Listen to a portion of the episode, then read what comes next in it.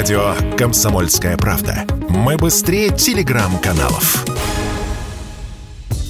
На кондиционеры в апреле-мае россияне стали тратить больше. Во всяком случае, средний чек вырос на 30-40% по сравнению с тем же периодом прошлого года и составил 24 тысячи рублей. Та же история с вентиляторами. Рост на 37%, средний чек 2600 рублей. Все это выяснили специалисты ресурса Чек Индекс, который анализирует сведения, поступающие из миллиона российских онлайн-касс. Что стоит за этими цифрами? Кондеи стали покупать больше или техника просто подорожала? Эти вопросы мы задали мастеру по установке кондиционеров инженеров Руслану Пустовиту.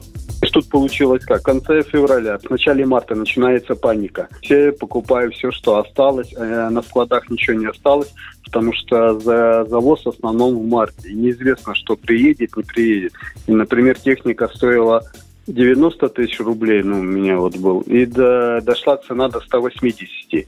То есть это первый момент паники, идет резкий рост. Потом они все купили, рынок стал успокаиваться, доллар возвращается обратно, и, соответственно, цена начинает возвращаться обратно. Качественного европейского оборудования, например, из Германии, с приходом санкций на рынке почти не осталось. А вот в самом бюджетном сегменте, это кондиционеры китайского производства, цены вернулись практически к докризисным досанкционным цифрам. Так, кондиционер, который раньше стоил 18 тысяч, сейчас обойдется в 24. Да, рост изрядный, но не в разы, как в первые недели санкций. Это потому, что нормализовался спрос, объяснил радио КП Руслан Пустовит, мастер по установке кондиционеров.